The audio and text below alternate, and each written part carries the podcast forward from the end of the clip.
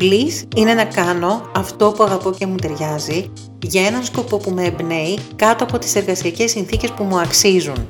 Σκοπός αυτού του podcast είναι να προσεγγίσουμε κάθε φορά και μία ξεχωριστή διάσταση του Bliss, γιατί άλλοτε χρειαζόμαστε έμπνευση, άλλοτε ενημέρωση, άλλοτε ενδυνάμωση, άλλοτε καθοδήγηση για να πορευόμαστε προς την εργασιακή μας ευημερία. Γνωρίζω βιωματικά όλα τα στάδια και ότι είναι μια διαρκής μεταμορφωτική διαδικασία και θα χαρώ να σας συντροφεύει η φωνή μου αλλά και των εκάστοτε συνομιλητών μου σε κάθε βήμα αυτής της υπέροχης διαδρομής.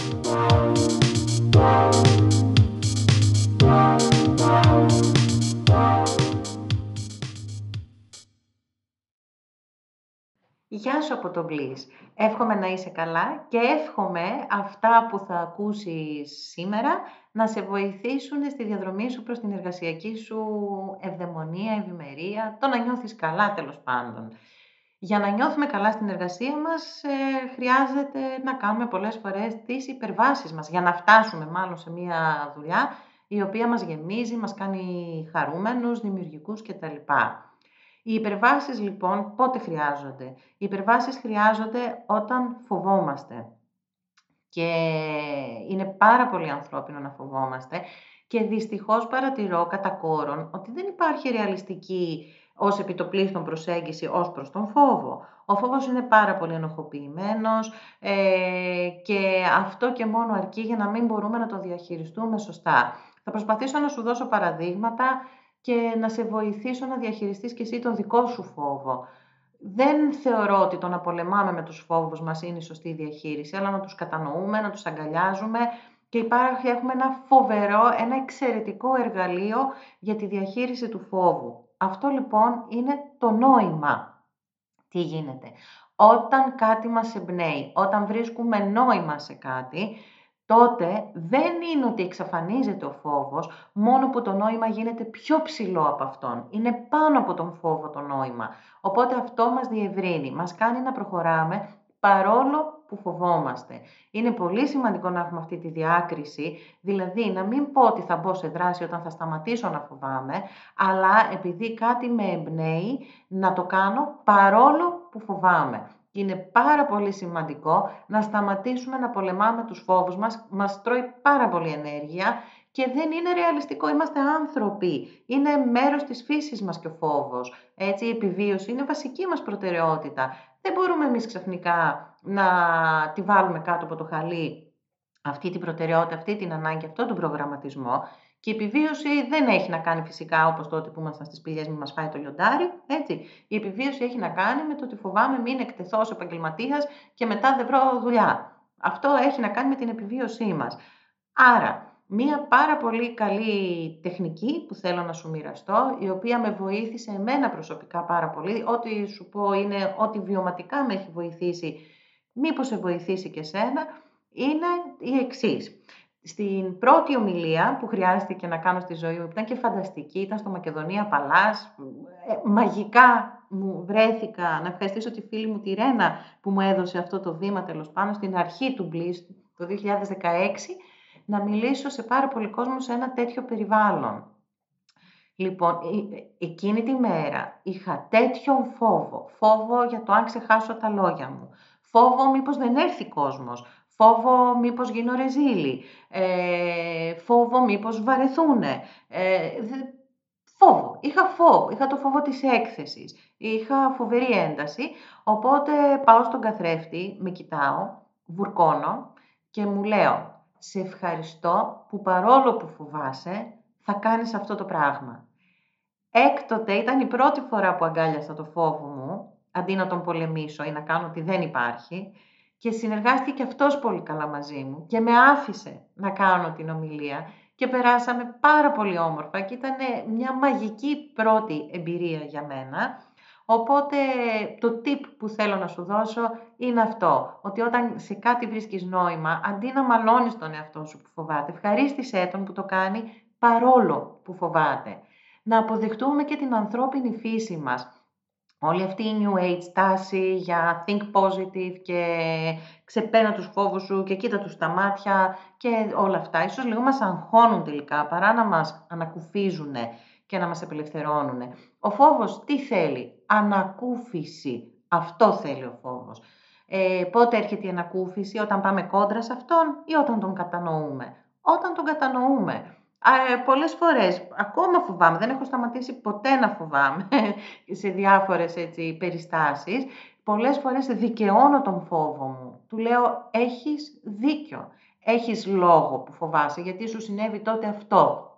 Και γι' αυτό λοιπόν ακόμα φοβάσαι, όμως ε, θα δοκιμάσουμε μήπως έχουμε μια θετική εμπειρία τώρα.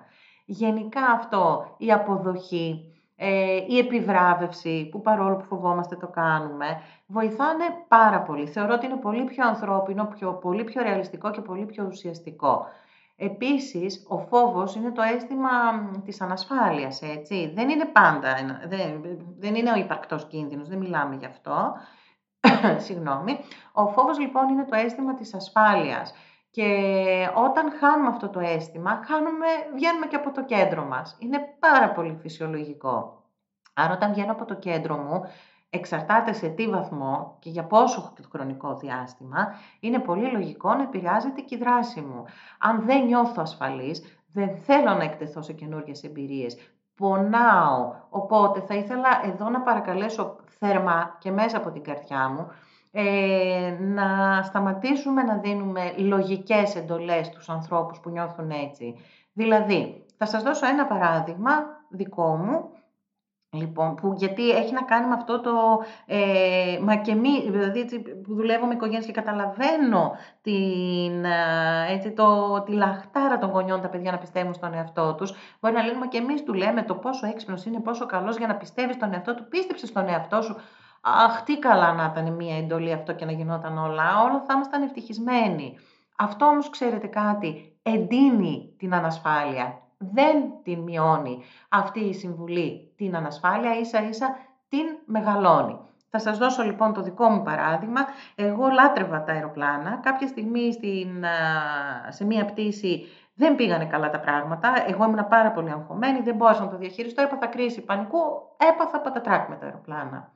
Έκτοτε ζηλεύω τον εαυτό μου τον ίδιο, όχι απλά τους άλλους που ταξιδεύουν και δεν φοβούνται, εμένα ζηλεύω. Εγώ είμαι η πρώτη που θα ήθελα να μην φοβάμαι τα αεροπλάνα, να μην είχα πάθει πατατράκ. Οπότε, αν, όταν μου λένε, έλα, μη φοβάσαι, δεν θα πάθεις τίποτα και ξαναβρες τον παλιό σου εαυτό, εμένα αυτό με γεμίζει ακόμα περισσότερο πόνο και στεναχώρια και ανασφάλεια. Νιώθω ότι κάτι έχω κάνει λάθος, ε, νιώθω ανεπαρκής που δεν έχω καταφέρει να ξαναβρω τον παλιό μου εαυτό και γενικά με πονάει, με πληγώνει, σε καμία περίπτωση δεν με βοηθάει αυτή η προσέγγιση.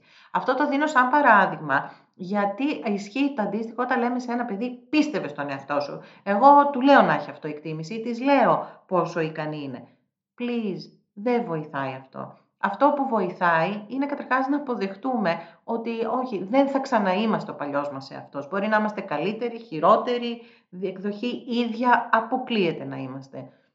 Οπότε μπορούμε να πούμε ότι μέχρι ένα σημείο είχα μια συμπεριφορά, τραυματίστηκα, άλλαξε η συμπεριφορά μου, αλλάζω εγώ, θα θεραπεύσω ε, το τραύμα μου και σίγουρα θα είμαι ένας άλλος άνθρωπος. Άρα, ας σταματήσουμε να πονάμε ο ένας τον άλλον. Όταν ήδη πονάμε, το τελευταίο πράγμα που χρειαζόμαστε είναι επιπλέον πόνος. Και ξέρω ότι γίνεται με πάρα πολύ καλή πρόθεση.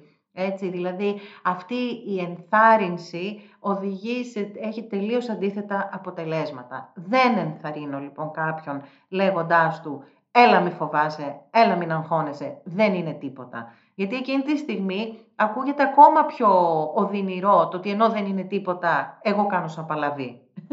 Έτσι. Ή ενώ δεν είναι τίποτα, εγώ δεν τολμώ να ξεκινήσω ένα χόμπι. Ενώ δεν είναι τίποτα, εγώ δεν διεκδικώ τη ζωή που μου αξίζει. Είναι τα πάντα. Είναι σημαντικό. Μόνο τίποτα δεν είναι όταν ένας άνθρωπος νιώθει έτσι.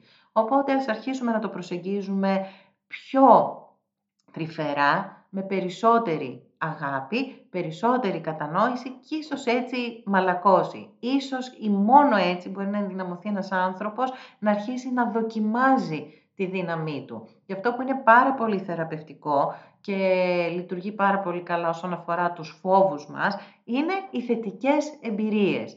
Άρα, με αποδοχή, κατανόηση, αγάπη, τρυφερότητα, εμείς προς τον εαυτό μας, αν δεν μπορούν να το κάνουν οι άλλοι για μας.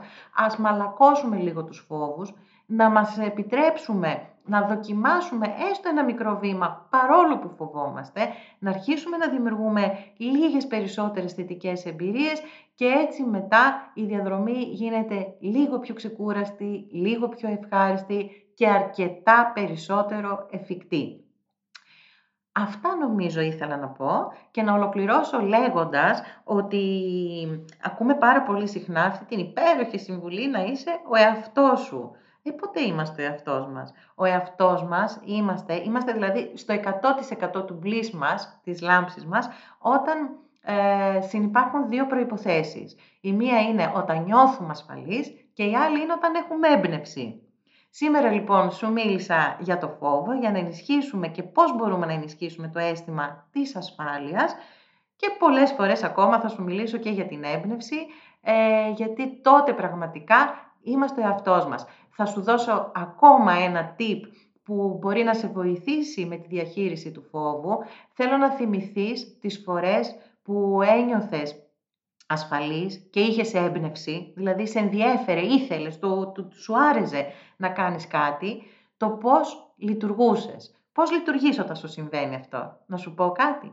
Αυτός είσαι. Αυτή είσαι. Αυτή είναι η αλήθεια σου. Όσες φορές μπορείς να την ανακαλείς, να σου θυμίζει την πραγματική σου δύναμη και αυτή η δύναμη, αυτή η αλήθεια, η ουσία της ύπαρξής σου να σε βοηθάει να πάρεις από το χέρι τον φόβο και να προχωρήσεις να κάνεις το επόμενο βήμα. Γιατί αν περιμένουμε να κάνουμε το επόμενο βήμα όταν δεν θα φοβόμαστε, δεν θα κινηθούμε ποτέ.